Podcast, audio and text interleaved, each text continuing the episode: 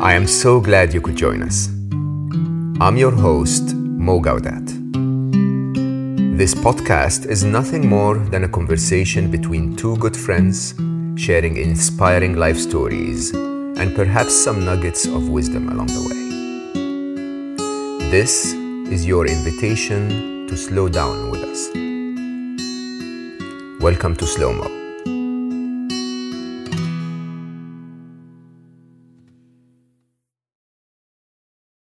Welcome back. My guest today is the plant power doctor. The name of her first book, Dr. Gemma Newman, who specializes after 20 years practice of medicine in sort of holistic healing if you if you think about it uh, she's a very very big advocate of the idea that plant food a balanced plant food diet would uh, take you a very very long way as all of you know i'm newly married and my wonderful wife actually wants me to live a long life interesting. So, yeah, good sign. And so I'm very, very keen on having a healthy life. Dr. Newman's new book is called Get Well. Stay Well. I have not actually read it because I wanted to learn it from her. And this is my copy now, lovely signed for me. Get Well, Stay Well, I think is a very good idea. I think it would please my wife. So that's going to be the conversation for us today how to get well and stay well. Uh, Gemma, thank you so much for being here. Thank you so much for allowing me to challenge this a little bit, if you don't mind, at the beginning. Okay, so I really want to get well and stay well. I really do.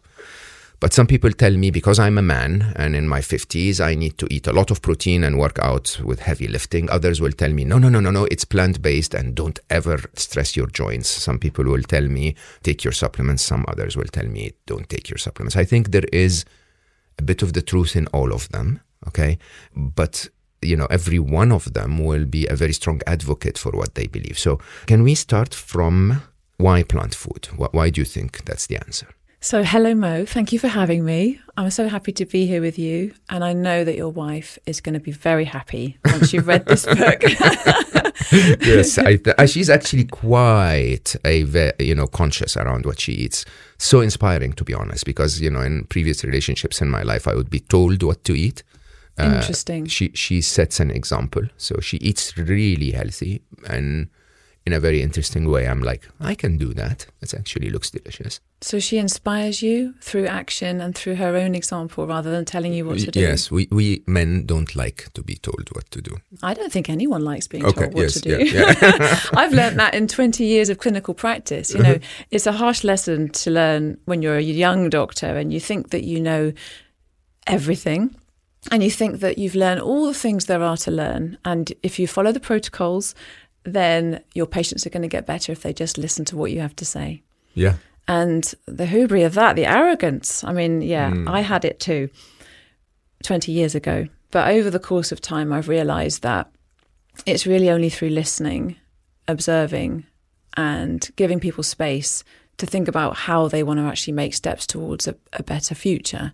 Can you facilitate that. Um, but you asked me about plants. So that's an interesting story. I think my first question for you would be where do you look for information about health and nutrition? What's your first port of call right now? If you were to actually think about, well, what do I trust? Who do I ask? Where would you go? That, uh, on the spot. Uh, I normally learn everything from YouTube, believe it or not. YouTube. And then followed by books. So when I when I find someone who I don't go to the silly YouTube videos, but I you know you can find a lot in podcasts and YouTube yeah. expert videos that are an, a mind opener for me. And then when I see someone uh, that is actually impressive in what they say or they have a point, I'll then read the books. Right. Yeah. So that's that's a good strategy, mm-hmm. and in addition to that, I think for somebody who doesn't necessarily have your starting point, the strategy may be flawed because they will be looking on YouTube at all sorts of other things and they'll be looking for things that give them an emotional attachment. Correct. Uh, there's a hook. Yeah. Um, a clickbait. A clickbait. And of course, you know, that's human nature. Yeah. We do do that. But it can lead us down the wrong path sometimes, or at least the path that is not as evidence based. Mm. And in life and in science, we struggle to create frameworks that help us to sort of be guided in the right direction. But we have to start somewhere. Yeah. And so the scientific method is essentially a way of aiming to reduce uncertainty. Mm. And when you perform trials, you're asking yourself a question, you're creating a hypothesis, and you're testing the hypothesis. So it's helpful to look at studies because, regardless of how they're financed and who's running them, there is a peer review process in order for that study to be published. And of course, then you look at the, the reputableness of the journal. You see, okay, what colleagues endorse this journal? What colleagues are editors of this journal? Could this be something that's that's trustworthy? And then you start to build up a pattern and a picture of consistent information. So rather than just thinking, oh, there's an outlier, they're saying something different and interesting, you think, hmm, that's different and interesting. Is there any kind of consensus before that that we could look upon to see is that a logically consistent route? Mm. Now, if you've got the greatest thinkers of the 17th, 18th, 19th, 20th century, then they're usually independent thinkers that come up with something brand new. But there's usually been a consistent sort of theory that they build on in order to get to that place. Yeah. In nutrition studies, it's a wild west on YouTube. it's a wild west on Instagram. Everywhere, yeah. Everywhere. If you go to a, a personal trainer, it's a wild west. If you go to a nutritionist, that is different than uh, it, your last nutritionist. It's a wild west. It is. And so it's really challenging. And I do feel sorry for people trying to navigate this. But my my advice is to look for peer review and consistency across a number of different modalities of study. So when it comes to nutrition, you look, yes, at mechanistic data, it's interesting, it creates hypotheses. Then you look at you know, studies on a sort of small scale, and again, that creates more of a hypothesis that you're building on. And then you look at epidemiological data, data on humans over large populations to see does this play out not just in mice, but could this actually be applicable to the human body? Hmm. And when you put all the different types of information together, that's when you can build a picture that seems broadly accurate. Hmm. And that's what scientists aim to do when they're creating guidelines. I love So- this conversation so much. Oh, good. That's exactly my view of the world. right. Yeah. So when you look at the World Cancer Research Fund, they look at hundreds of studies and they say, okay, the cornerstone of a cancer preventing diet is a diet rich in fruits, vegetables, whole grains, and legumes. Okay, we have a consensus. When you look at the World Health Organization, they talk about how processed meat is a class one carcinogen because there is enough study data from hundreds of studies to show that it is definitely carcinogenic. Mm. Okay, we have a broad focus of evidence there. When you look at the American College of Cardiology, they say a plant based diet is one of the number one things you can do to prevent risk of heart disease, which is the biggest killer here in the UK. It's the biggest killer in the US. It is, I think, globally the number one. Right. Yeah. And you start to build up a picture, which is not one person saying one thing about their supplement or one person saying one thing about their macronutrient. You're building a picture. When you look at uh, the blue zones of the world, Dan Buettner's journalistic research on all the little pockets of the world that have the highest amount of human longevity, the cornerstone of their diet is a plant rich diet, plant predominant diet, and in some cases, a plant exclusive diet. That's one of the things that they have in common. When you look at uh, diabetes guidelines, the Royal Colleges and uh, the American College of um, Clinical Endocrinology, they talk about how plant based diets can be amazing for preventing type 2 diabetes. And so you look at all these different areas and you realize that the broad consensus of people who actually study the data is actually very consistent. But you look at these shiny influencers or these people who like to clickbait content and you, you sort of feel doubtful because you think, well, why are they saying this different thing? Is someone trying to hide something from me? And that's again another part of the human psyche. They'll say, "Oh, this is what your doctor's not telling you. This is what Yeah, yeah, yeah, yeah. you know. It's- it's- this is what the pharmaceutical industry is trying to hide from you." Well, really, or are you just trying to get clickbait? Correct. Um, I mean, in a very interesting way, I think you're you're spot on. Are you, are you saying I should not get my info from YouTube? I, I'm saying you have to think. Uh, yeah, you, you have to be discriminative, You have to in, be discriminative. in, in terms of what you let in. But but here's the question. The question for me is, you're absolutely right. Actually, it's it's almost a no-brainer when you think about it, huh? Uh, but but at the same time, you know, if you obje- if the objective is different. So I was mostly plant-based. Mostly, I only allowed myself to have milk in my coffee, and I ate fish like once every two weeks for 24 years of my life almost, right? And then I started at the time, I know I don't look it anymore, but I was very athletic in my mid 40s, worked out really, really hard. And I started to use those apps that allowed me to measure, you know, my diet and, and my different nutrition intake. And I remember vividly, like two and a half months in, I worked out really hard that day. So I had three protein shakes. And then on the third one, the app said, You've just met your protein requirement for the day. I was like, what? so I haven't met my protein requirements for the last 24 years, right? Which is quite interesting. And start, started to study that. And of course, as a man, right, you want to have muscles, but also in general, we all want to have muscles for our joints to not to carry very much load. There are talks about the fact that you need some fish oil or something like that to be able to, uh, you know, allow your masculine side and testosterone to be increased. And, you know, you need this vitamin D that doesn't come from this, but comes from that. And so, yes, you're right. It seems to be clear to me like if your target is to not be diabetic and not to have a, you know, cancer in the long term and so on, plant based seems to be scientifically provable, right? But then with other objectives, you, you need to eat a cow a year or something like that. You know what? Even if you did eat a cow a year, that's not actually as much as what a lot of people eat. Is that true? Yeah. Oh my God. You know, I think it's around 70 billion land animals are killed every single year for us to consume. I, I know the number. Yeah, yeah. Yeah? It's, uh, it's, about it's more or less. Yeah, yeah. And just think about that for a minute. I mean, how, 10 cows per person. and if, and for the, for those of us who don't eat that much, then it's probably 12, 15 cows per person. right. Unbelievable. Yes. So we just really need to take a step back and think how much cow do we actually need? Um, and do we need a cow at no, all? ho- hold on. I th- actually think it's because they count uh, birds into that, right? Yeah. But it's still incredibly high when you think about it, right? It is. It's incredibly high. And I, I think what makes me interested is is you talked about the psychology of men and the importance of muscle and masculinity. And I think that's one of the major things that really actually plays into the narrative around eating plants not being good for men because somehow, you know, you have to be a man, you have to kill the animal, you have to hunt, you know, you have No, to please no.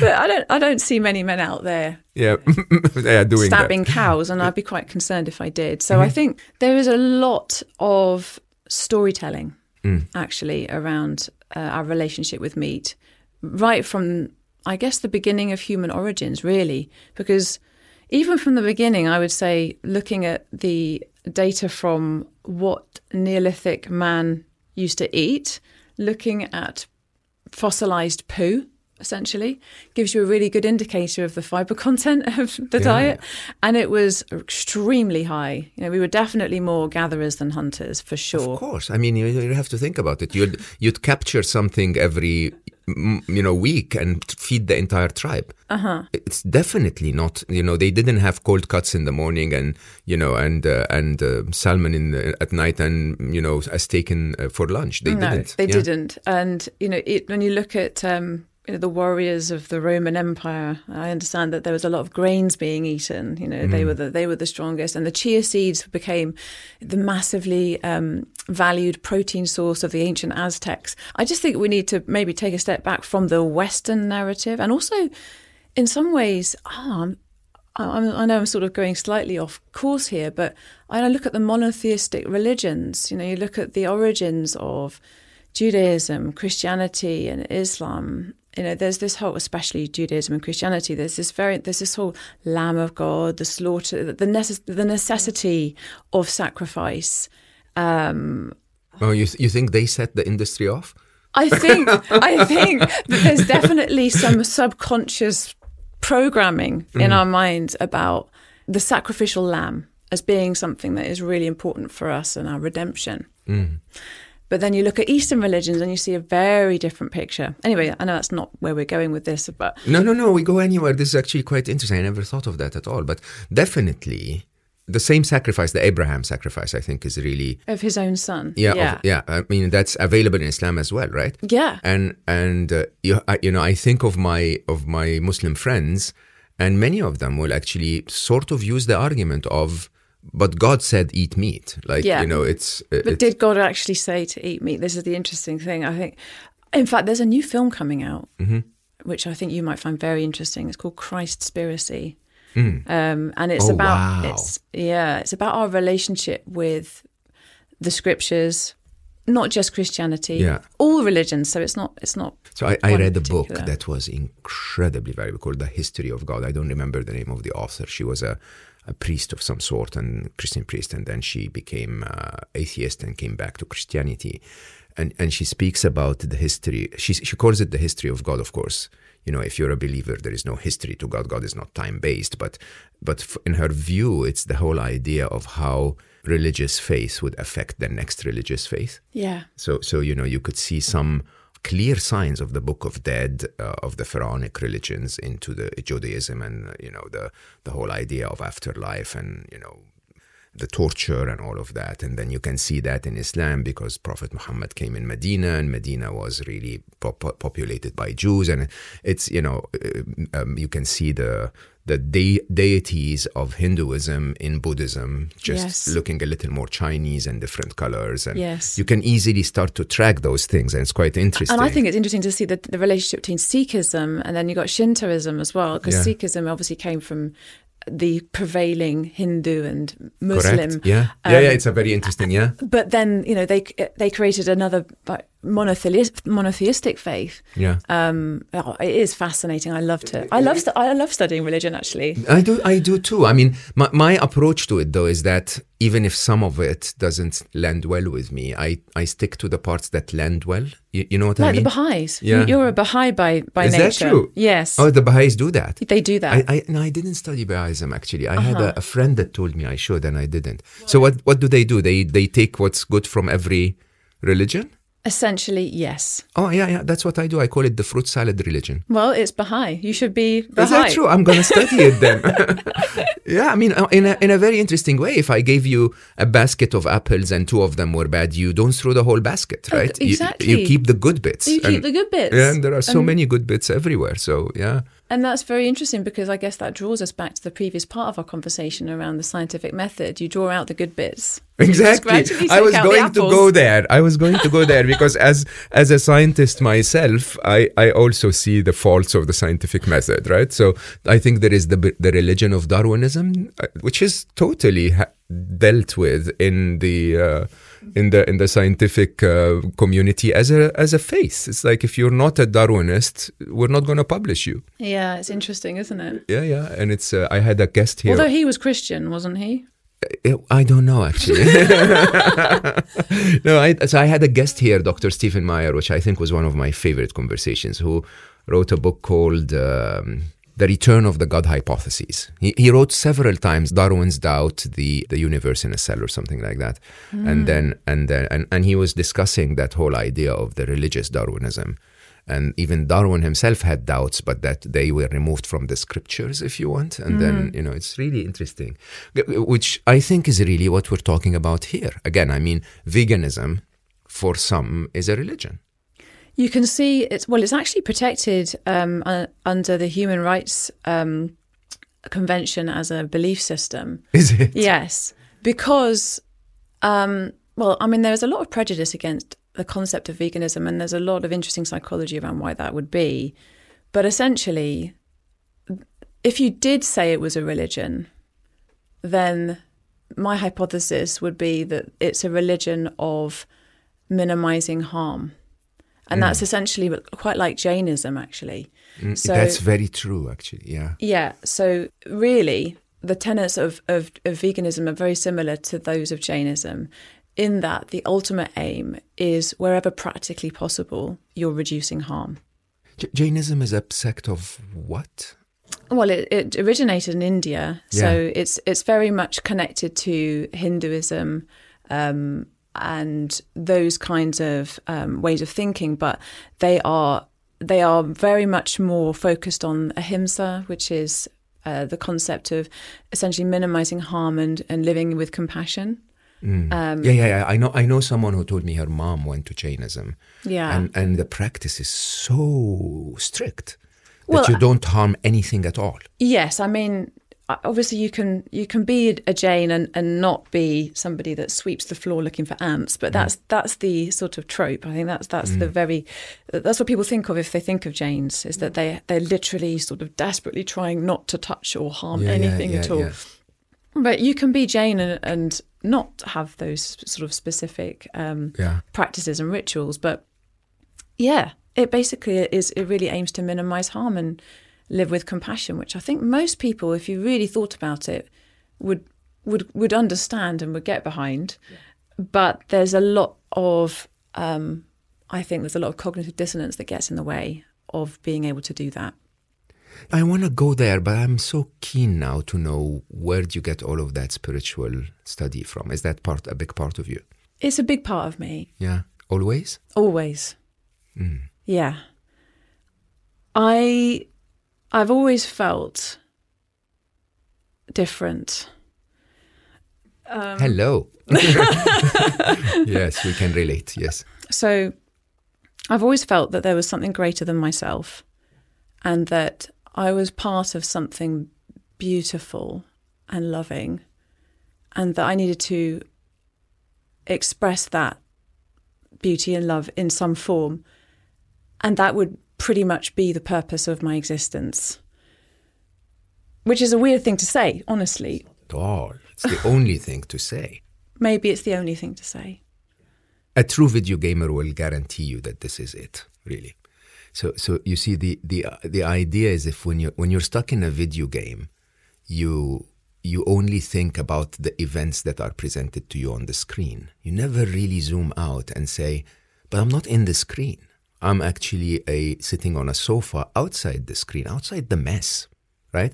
And there is a game console that I have control over. There are other beings in that realm that are not in the screen, right? And and when you see it that way, suddenly you realize that if you spend your whole life looking at the screen and navigating the game, you're missing the point. yes you're missing the point. The point is much bigger than your physical physical form. Yeah. Yes, the point is much bigger, much bigger. And but you have to play the game. But that also takes, I mean, if you don't mind me being a, a, a podcaster here, the point is much bigger for me. It's also much bigger for the chicken and the cow. And so, you know, in a very interesting way, their physical forms are not really the big deal if you, if you think about it. Some people will say that the answer, they are sort of non player characters in the game. You know, they're, they're there to provide nutrition for you. And That's what some people say. Yeah. But uh, yeah, I mean, for me, I don't know. Uh, When you watch footage of how your food is made, Oh, that's a different story altogether. Yeah. you know, you see it. You see it. You see the fear. You see the blood. You see the screams. You hear the screams of the of the of the pig as they're going into the gas chamber. That's not something I want to be a part of.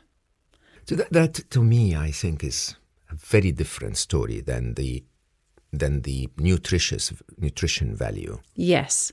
So, so if you if you really think of our our whole, whole wholesome existence as physical and spiritual, as the oneness of all of us, uh, that idea of some of us consuming the rest of us is a very interesting concept to think about. Yes, it is.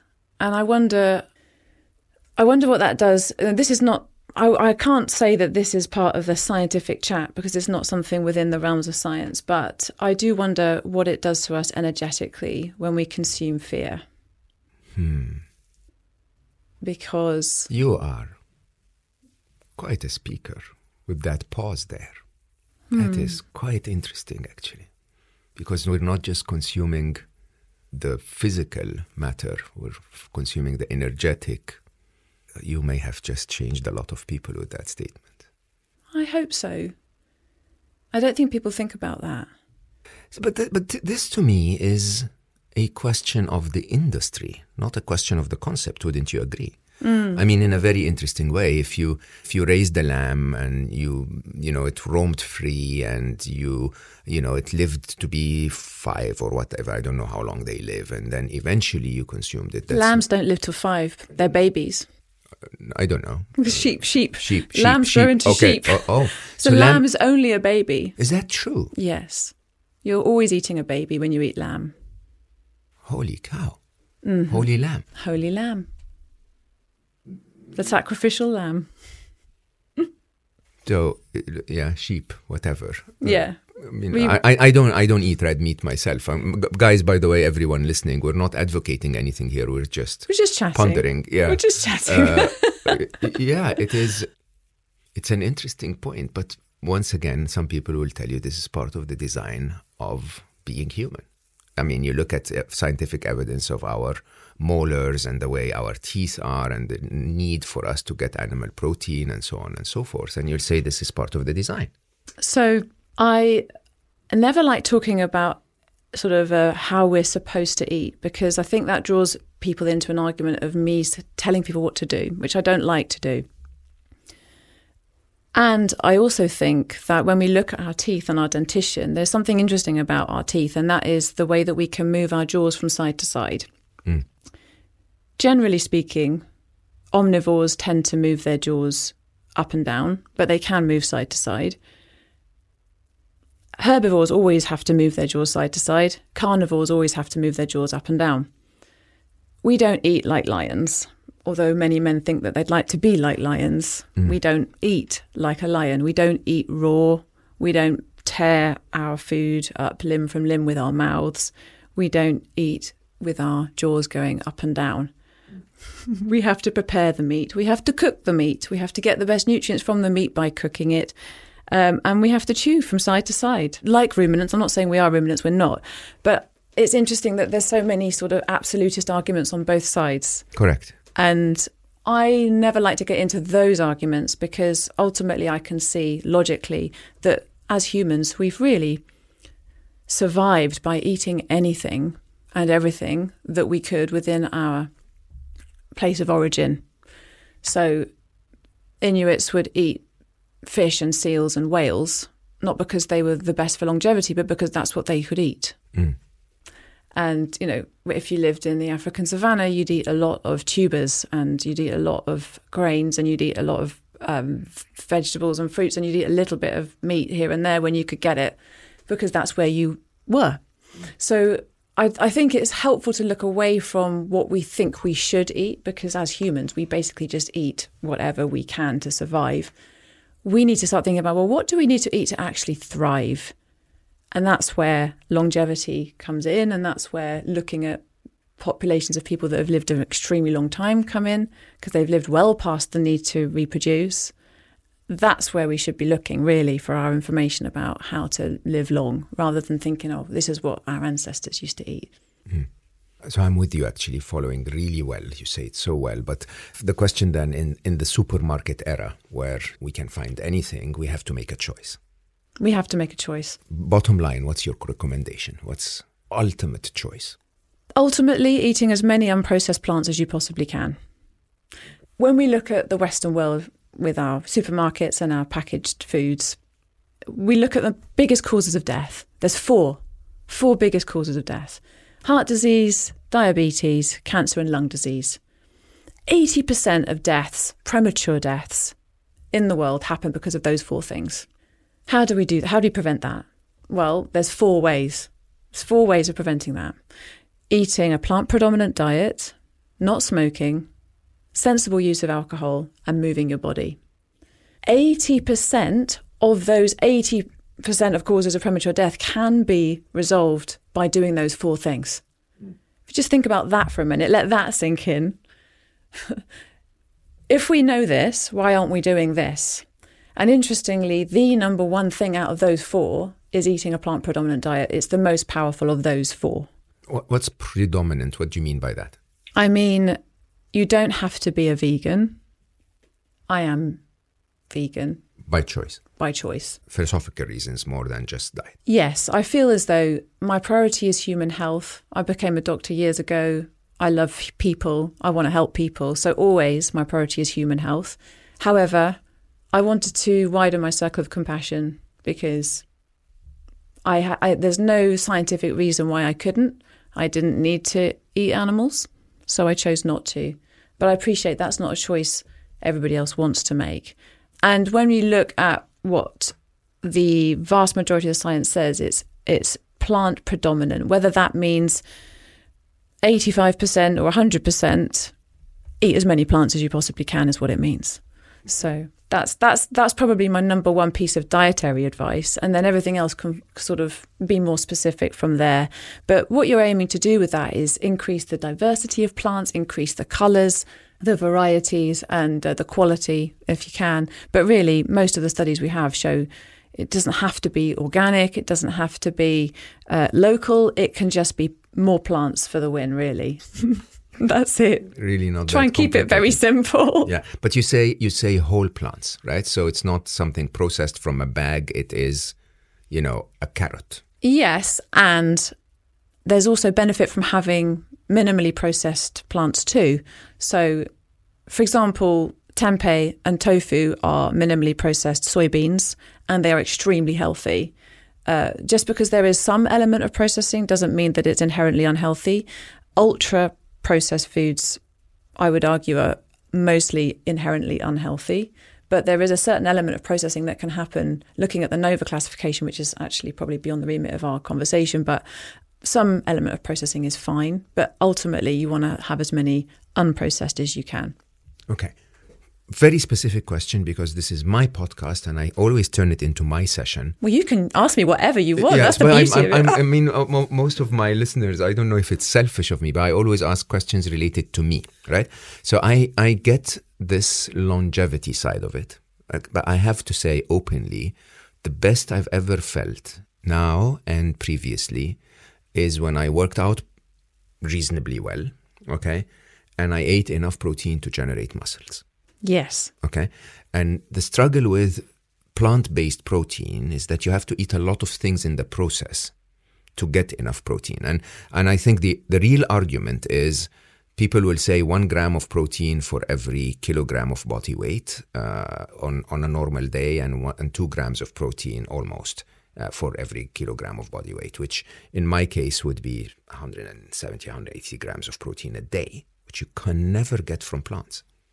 So we look at the amount of protein that we need for longevity and we look at the amount of protein we need for muscle building. And for most people with a plant predominant diet, it's possible. I get what you're saying. When you're eating a plant based diet, you tend to have the protein attached to other fiber macronutrients and, like and fiber, carbs, and yeah. sugar, and other stuff. So with that in mind, I think it's also helpful to think about well, yes, we need protein for muscle building, absolutely. And it's especially important for when you get into the years where it's harder to build muscle. Um, and it's important to be mindful of protein. But there are ways are, to do it. I'm old. Yes, I but there are ways to do it. I'm saying for anyone after mm-hmm. over the age of 40, mm-hmm. really. Um, so, but there are definitely ways to do it. And when, you know, you, you can always you see stories of people, I mean, you've probably seen that guy at the gym who's really muscly and looks amazing and feels great, but then drops dead of a heart attack. Correct. 100%. Right? Yeah. So it, I think it's important to look at both uh, muscle strength, bone mineral density, and dietary patterns. Uh, well, I say both, that's three things, but look at them all together and decide where your comfort zone lies. How muscly do you want to be? How much bone mineral density do you want? And how long do you want to live? So there's no doubt that resistance training is important for um, bone mineral density and muscle strength. So whatever your dietary proclivities, resistance training is brilliant and thoroughly recommended because that ticks all the boxes. It helps you with longevity, it helps you with muscle maintenance and and growth, and it helps you with bone mineral density. Plant based diets will definitely help you more with longevity. There's no doubt about that. Lots of studies to show more plant proteins versus animal proteins is going to essentially lead you to a potential longer life. So your question is, well, how do I get enough protein from plants? It's just a bit of planning, really. You know, things like tofu, tempeh, beans, lentils, chickpeas. Um, these are good sources of protein especially tofu. I mm. think mm. there's a I lot of bad rap yeah. for so- soybeans yeah. for some reason. Yeah. But they're amazing. And you can use those silken tofu, you can use for salad dressings. You, have got to think of ways you can sneak more protein. Nuts and seeds as well got great amounts seeds, of yeah. protein and monounsaturated, mm. polyunsaturated fats, which are amazing for longevity. But yes, I mean, it's definitely imminent, uh, so eminently possible to get enough protein on a plant-based diet, but you do need to plan it, especially if you're wanting to build bulk as well. And then the question of longevity is very clear: more plants for the win. Yeah, but I mean, I'm, so I'm, I'm, I'm Googling now chickpeas, let's say. So 100 grams of chickpeas. You wouldn't just have chickpeas though. You'd have Yeah, to have I a little mean, bit the- of mix and match going on. Look up scrambled tofu. Okay, so chickpeas is eight, uh, say nine grams. Okay, uh, scrambled tofu. Can I just do do- tofu? Oh yeah, just do tofu because you can have you could have tofu in uh, your smoothie in a form of soy powder. So you can you can have like you know you get those um Se- protein grams. powders. Yeah. So th- this is a very good question, right? Let's put the numbers together. So tofu is high in protein, 17 grams per 100 grams. Chicken breast, for example, is 31 grams. So you have to eat double the amount of tofu per weight. Yes. It's not that actually that big of a difference when you really think about When it. When you actually look at the amount, it's yeah. not. Yeah, I mean 17 from 31. It is almost, you know, it's not double, but it's close to mm, 80% more. But tofu is also easier to digest and it's, you know, softer and so on. It's not, maybe, I don't know. Uh, the, the, the real question is you said, uh, you said protein uh, shakes. If you want to add more protein without adding more fullness, if you think about, well, how do I get more in? Now you had your three shakes a day and you're like, oh, oh, I finally got the amount that the But, app that- but told that's me. highly, but that's highly processed. Yeah. So when you look at things like Huel Mm-hmm. and other um, sort of protein shakes, they are definitely processed for sure. Mm. So have you seen? There's a bodybuilder now. What's his name? Yeah, yeah, there was a documentary about. And there's the, the Game Changers documentary. That one's got people like Nimai Delgado, and it's got is it is Lewis Hamilton in it? I can't remember.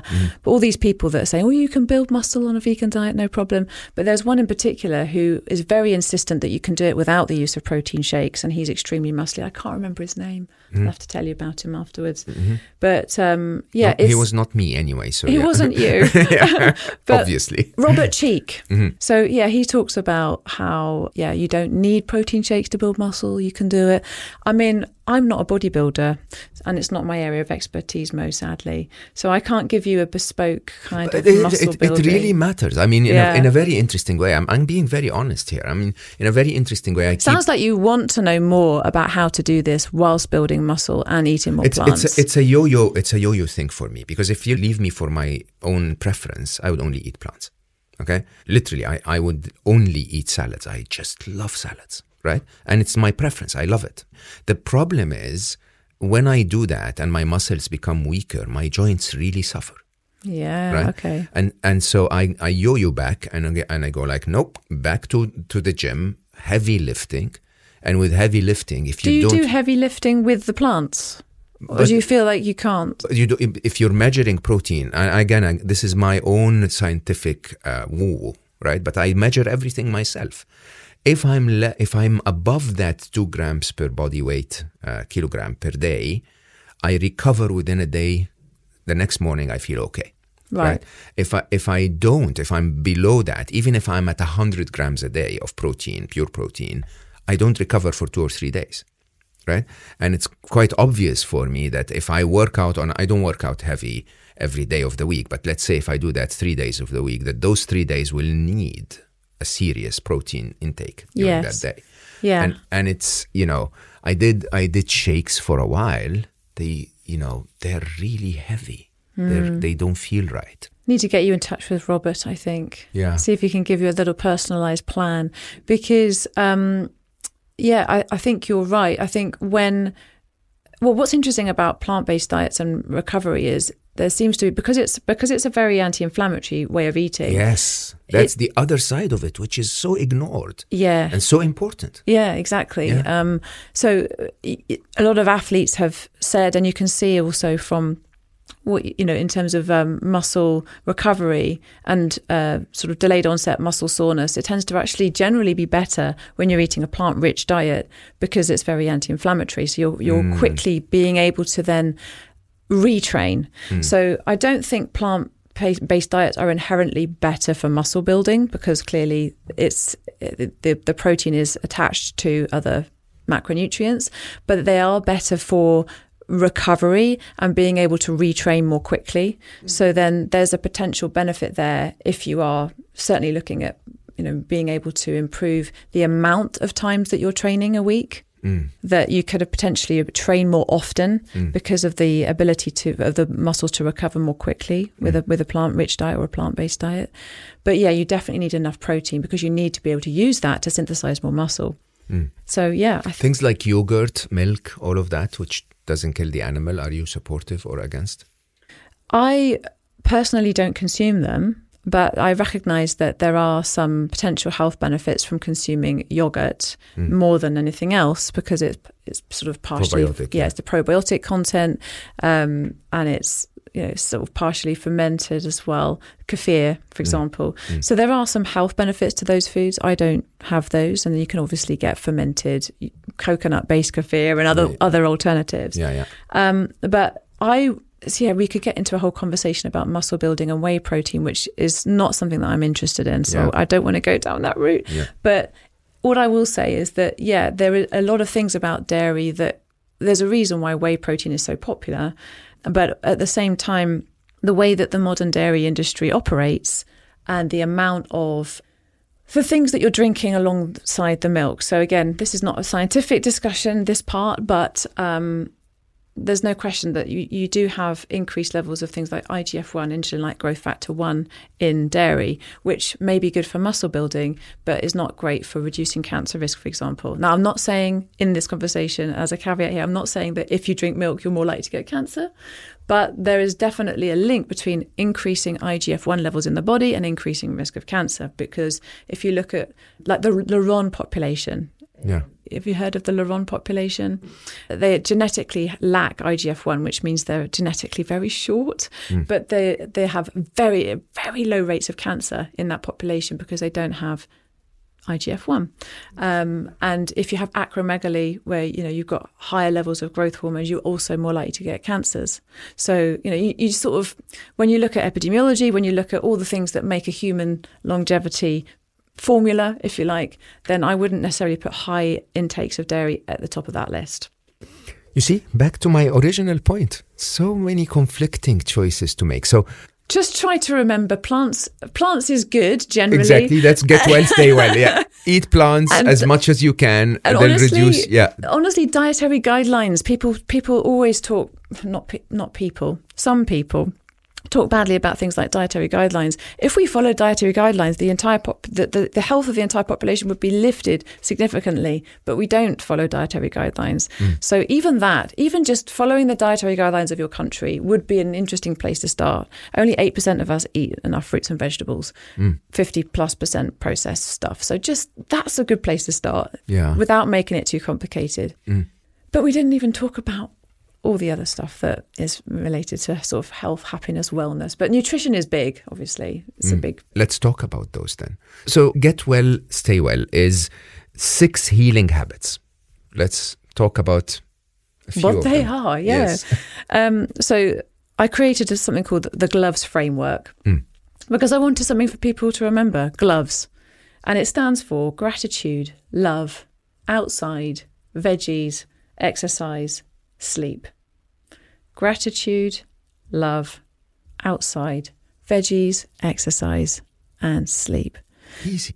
Easy peasy, right? Right. So you don't need to read this big, thick, chunky book, although You I'd love no, for no, you no, to you read do, it. you do, you do. Um, because there's loads of studies and references and things like that. But basically, that's that's the cornerstone of it. And then in each chapter, I explain why that is, what we can do practically to bring more of those things into our lives, Yeah. help us and the people around us.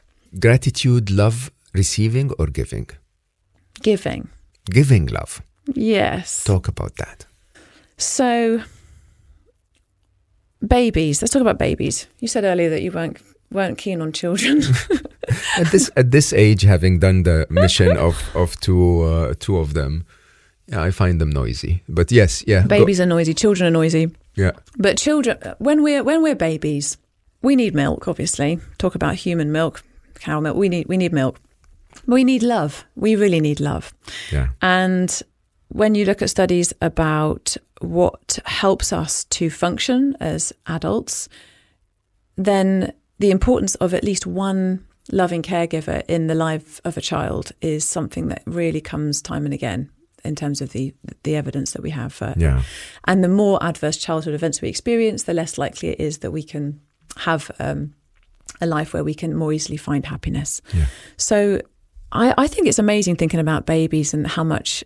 I mean, obviously they're they're made to be so cute, and you know we all love babies. But there's about 700 to 1,000 synaptic conne- connections happening a second in the brain of that baby, and those connections are fueled by love. Oh. So, you know, your the love that you get from your mother, father, carer, whoever it is, um, really helps to inoculate you against the trials and tribulations of teenage angst, exam stress, relationship breakups as an adult because you had that love as a baby. Now, I think that that is just absolutely incredible. Of course, not everybody experiences that. And I don't want people who have felt that that's not been their experience to lose hope because we are all capable of giving and receiving love, whatever age we are at. But I love the fact that love is so foundational for human experience, not, at, well, human survival. You know, it's much more obvious to think about, well, the fight or flight instinct and fear as being a big driver of human survival. Of course it is. But love is actually a greater marker of human, not just survival, but longevity again, because when you are accessing your parasympathetic nervous system, when you're accessing emotions such as joy and gratitude and compassion and forgiveness, those expansive emotions, it actually helps you to expand your peripheral awareness, expand your peripheral vision, create relationships, learn new things, form bonds with people, and do the things that you're going to need to do in order to live a fulfilling and happy life and a long life. So, yeah, that's why I think love is so important.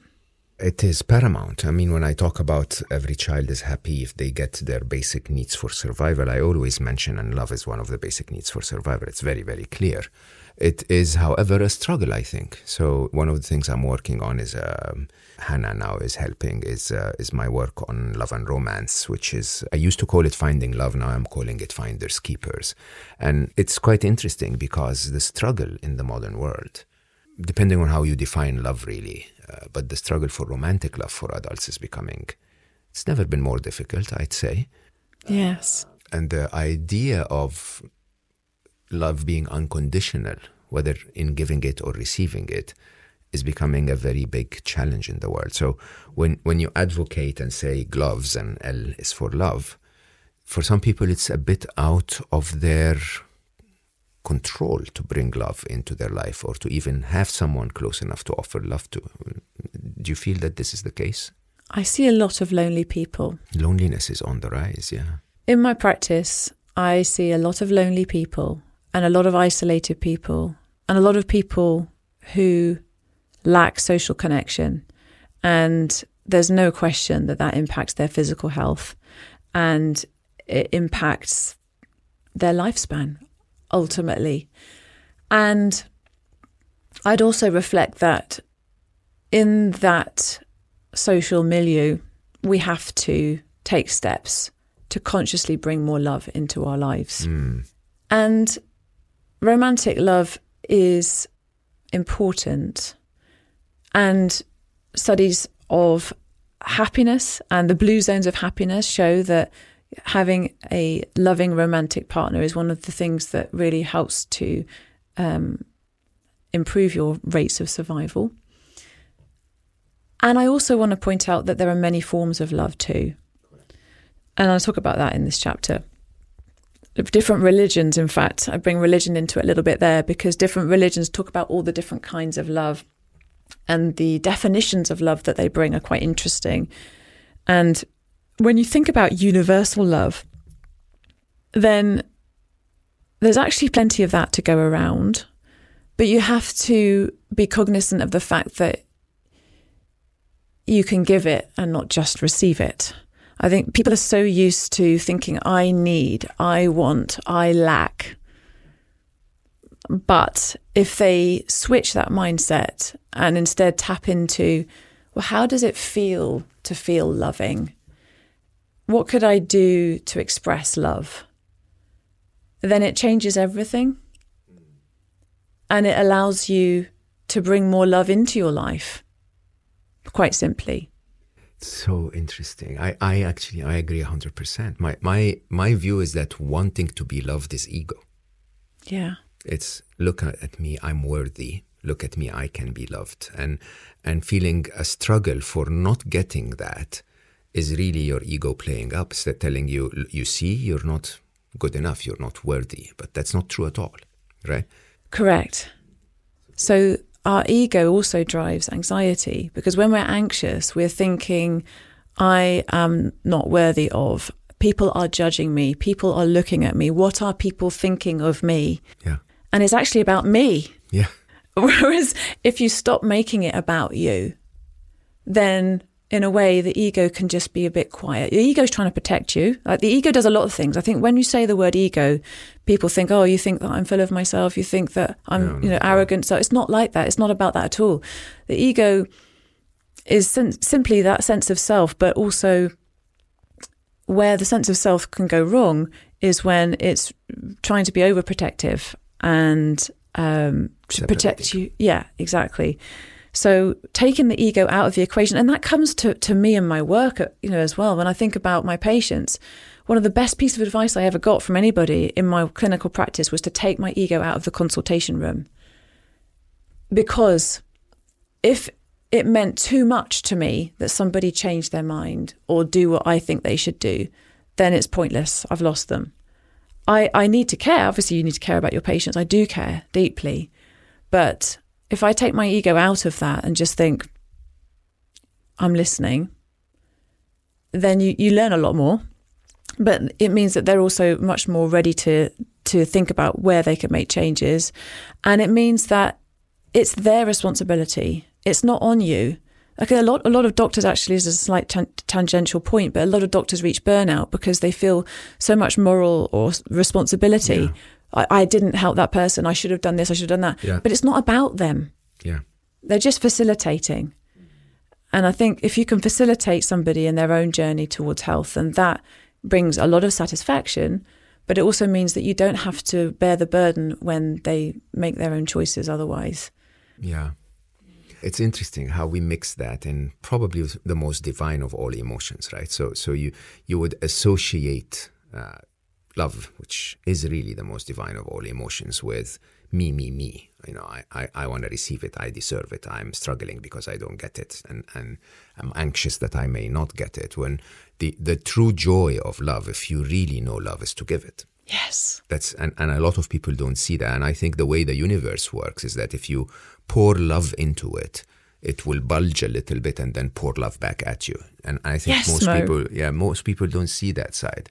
Is that one of the easiest things if you want to receive love is to give love okay? And giving love by the way doesn't have to be by walking to someone and and saying i love you right? It it could simply by feeling you know, compassion for someone who is angry in the streets or, you know, uh, someone that was uh, stressed walking by you in, you know, going to the bus station or whatever. Those kinds of things, in you, if you find that ability to actually look at someone and say, yeah, I understand you must be going through a lot today. I, I love you still. It's okay. You've never really hurt me. Yes. I think that that game is probably in my mind one of the most healing feelings ever. Yes. It's, it's it's that feeling of accepting life as it is and making love the foundation of your the way you deal with life makes a huge difference. Yes, it does. It really does. And imagine how that would feel to be able to have that mindset even when someone has hurt you. Hmm. Yeah. Because we do get hurt by people in life. They disappoint us, they betray us, they don't meet our expectations. So, trying to shift where our expectations are is one important aspect of it. Yeah. but also finding love for somebody, even if they've intentionally hurt you. I mean, that is, I would say, Intentionally is a big word. it is. I, I don't I don't know if anyone intentionally hurts you. Very few. Very few. Yeah. Very few. And hopefully, many of us won't have to experience that. But it happens. Yeah. And I think even finding even finding an expansive way of feeling towards somebody who you feel has intentionally hurt you is a way to actually firstly decide well actually have they intentionally hurt me maybe they didn't Yeah. but even if they did it can also offer an important way of healing for yourself mm.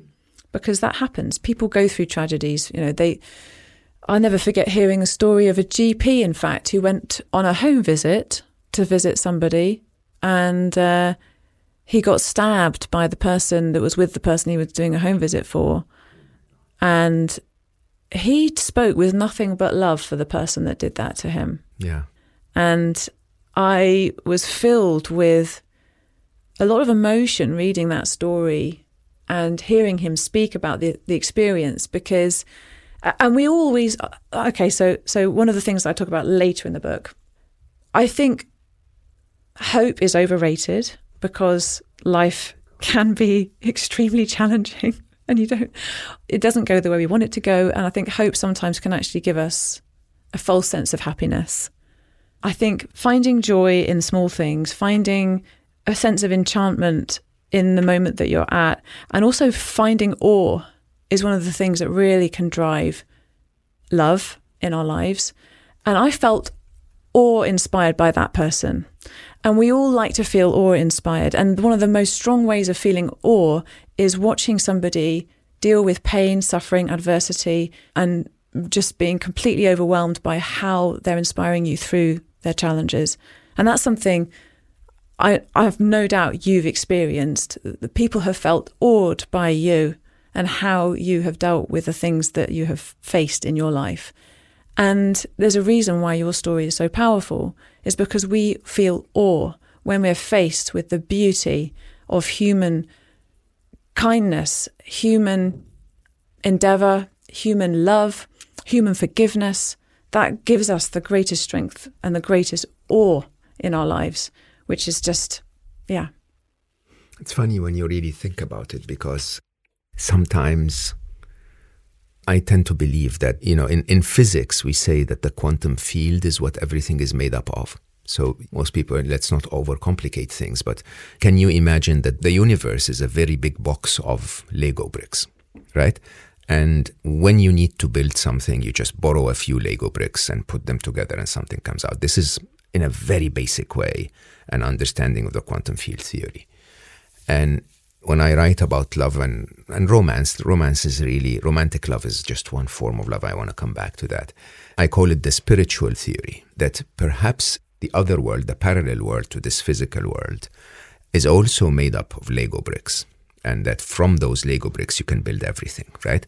And and to me, these are I, I think these are the things that are never changing, they're ever present. You know, consciousness, compassion, and love is the only three I've counted so far, right? They don't make sense, but they are truly ever present. You just need to tune into them, and then you'll you'll find them. I always say falling in love is a is a weird thing because love has always been there. You just tuned into it. Okay, you never really go and say, okay, on the second date, I think I'm twenty percent in love with her right? On the fourth now, oh, yeah, this is going well. It's 35. You don't feel that gradual increase of love. You're either zero or on. And on is 100%. And it happens when you tune into it, not when you grow it, right? Yet, we build our physical lives of so many other emotions that are really futile. They don't really, they, they are generated in your head they're not there. That you have to create them. Hate or the need for vengeance or anger, or you have to tell yourself a scenario. Oh, this guy shot me because he was he's my enemy, and no, he wasn't your enemy. He was angry at the whole world. He has a very long story, right? And that very long story you happen to cross at a point in time. It wasn't about you at all. And by the way, you're okay, so chill right? and it's quite interesting when you really think about those things. It takes a, a, slightly less engaged in the details approach. You just have to look at the at the bigger picture, and the bigger picture is I'm okay. Never really meant anything against me. And if I had gone through what he had gone through, I, uh, this was one of the best sentences ever said in this podcast was uh, Edith Eger in season one. And Edith was, you know, if people know her story, she was uh, basically taken to, to Auschwitz and really experienced the whole atrocity of what was happening. And she basically ends up saying, I, I, you know, I, I ask her how did she go back to Auschwitz afterwards and so on. And she said, Mo, if I, if I was born in Germany and promised to the world, I would have been a, a, a little Nazi myself. Okay. And, you know, that idea of understanding that you're not better than the other person, you just had a different life story. If, yeah. if you had his life story, you would have shot your doctor. Yes. It's that whole concept of walking in another's shoes. Yeah. And but but not just walking, feeling it. Yeah, yeah, yeah. Um, Putting them on really. And, yeah. And telling yourself, if I lived that, where would I be? And also, if I told myself the stories that they've told themselves or the people around them that they were surrounded by as well, I think there's so many things that we cannot control and so many things that we're not cognizant of when we make decisions. Yeah. But yeah, I think I think finding that empathy is really important. And you talked about love as being this expansive love of consciousness and what was the other thing you said? Compassion. Compassion. Which makes no sense in the brain, but is always present. It's always present. I love that. And I think about that when I think about that in terms of the human body, we think about our hearts, don't we? Yeah. Even though it's supposed to just be a muscle that pumps. Not at all. It's the big antenna. Even just thinking, if you just, even if you just take out sort of ethereal or lofty concepts around emotions. You just think about, well, what is it doing? It's creating its own electricity. it literally creates its own electricity. And that electrical field is, I think, around about 60 times higher in amplitude than the electrical field that your brain can generate. And then you think about the magnetic field of your heart, that's about 100 times greater than the magnetic field that your brain is generating. Yeah. Your heart is like your antenna for the world, and you can measure it about a meter or so outside of the body. Those electromagnetic frequencies, you can measure them with devices. Uh, SQUID is the is the acronym for the device. I can't remember what it stands for now. But when I think about the electromagnetic field of the heart and how you can measure that objectively and how strong that is. When you even you know using an ECG versus an EEG, you can measure those things and think we are creatures of love. We create our own electricity and we are creatures of love and every single atom is vibrating in our bodies with its own tiny little electrical field of love. Yeah. um, Se- seems to me like the actual building block. Yes. Of the non physical world, manifest, manifested world. in the physical world in emotion. Yeah. But it is really the underlying brick of the non physical world. It's the golden brick. Yeah, just like you'd say protons and uh, electrons and right? And and you can make stuff out of those in the physical world. Yeah. And it's quite interesting because the definition of antenna is you know normally i, I was th- talking to a friend about one of my favorite episodes here was mark gober. Again season one about the idea that consciousness is pervasive and that the, the brain receives consciousness almost like a radio receiver receives the radio waves. And so we think that that consciousness happens in the brain but the reality is i think that yeah maybe we can comprehend consciousness in the brain but that the actual receiver of the non-physical world is really how your heart not your pump but your heart your uh, intuition your i don't know well, that's the beauty of it is we don't know, but we we, we never will. We we never well, we won't until I'm sure. I feel we will know. You think so? I think I feel that there is a knowing. I, uh, I. It's hard to put that into words, and the brain doesn't know how to. So my, my, one of my bigger confessions is I'm reasonably balanced in my feminine and masculine. I think I'm more on the feminine side than the masculine side.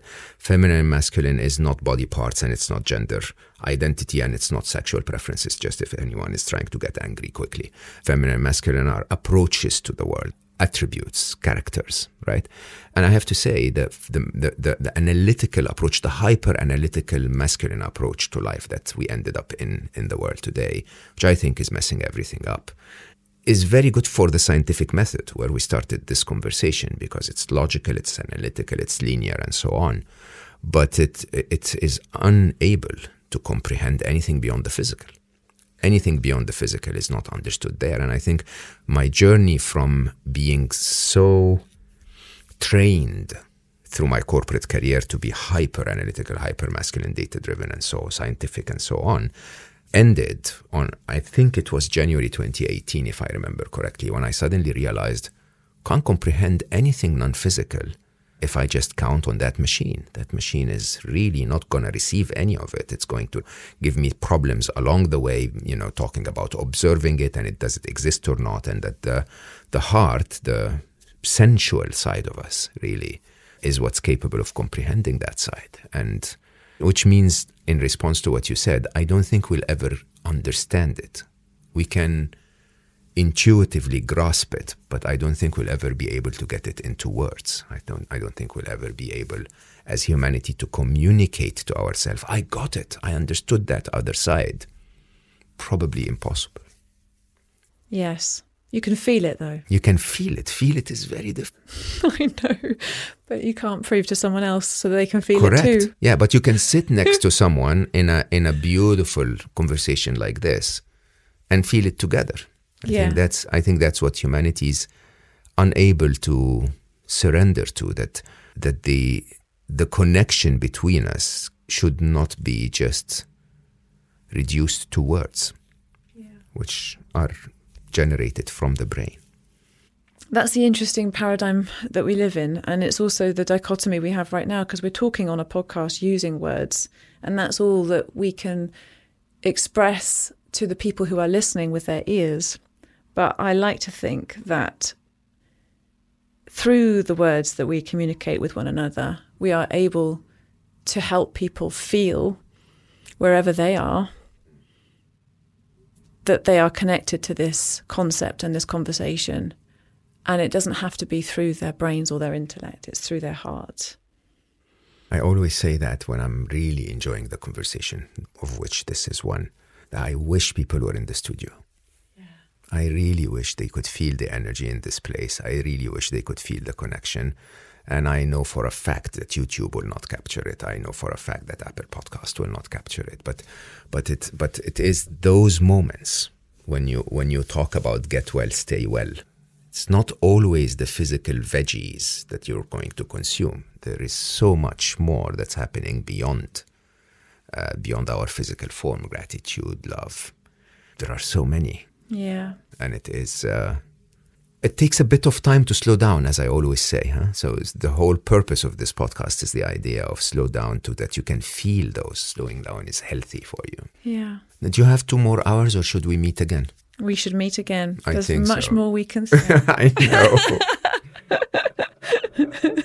Gemma, i'm so grateful that you showed up with and i mean showed up with the, with all of you and all of your essence which i felt uh, was very enriching and healing for me thank you Thank you, Mo. I feel the same. Yes. And for all of you listening, uh, yeah, I wish you were here, honestly. I don't, I mean, I, I wanted to talk about veganism and plant based food and all of that stuff, which I think is important. I have to admit, it's uh, something that we all need to look into, and there is evidence behind it. But uh, yeah, we spoke about religion and connection and compassion and love, and I met someone that I feel is a lot more soul than the physical form, as she wrote about in the, in her first book. I really encourage you to read this. I'm definitely going to be reading this on my trip back. Get well, stay well, Gemma Newman, and uh, yeah, I hope you enjoyed this as much as I did. I hope you help me spread it, uh, tell others about it. I hope you post about it on your social media. Hate social media, but post about it anyway. Rate the podcast on your podcast player uh, and come watch me on YouTube. We love that idea of having a face to the sound, to the voice that you hear. I know some of you, many of you will listen to this on their commute, but listen to it again in the evening on your uh, on YouTube. And while you're there, subscribe and uh, hit the notification button. They, they told me to tell you this. All I can tell you is this kind of conversation needed a bit of slowing down. I ha- I'm a huge advocate that it doesn't matter how busy you are this week, there's always a tiny bit of time to slow down. I love you all for listening, and I will see you next time.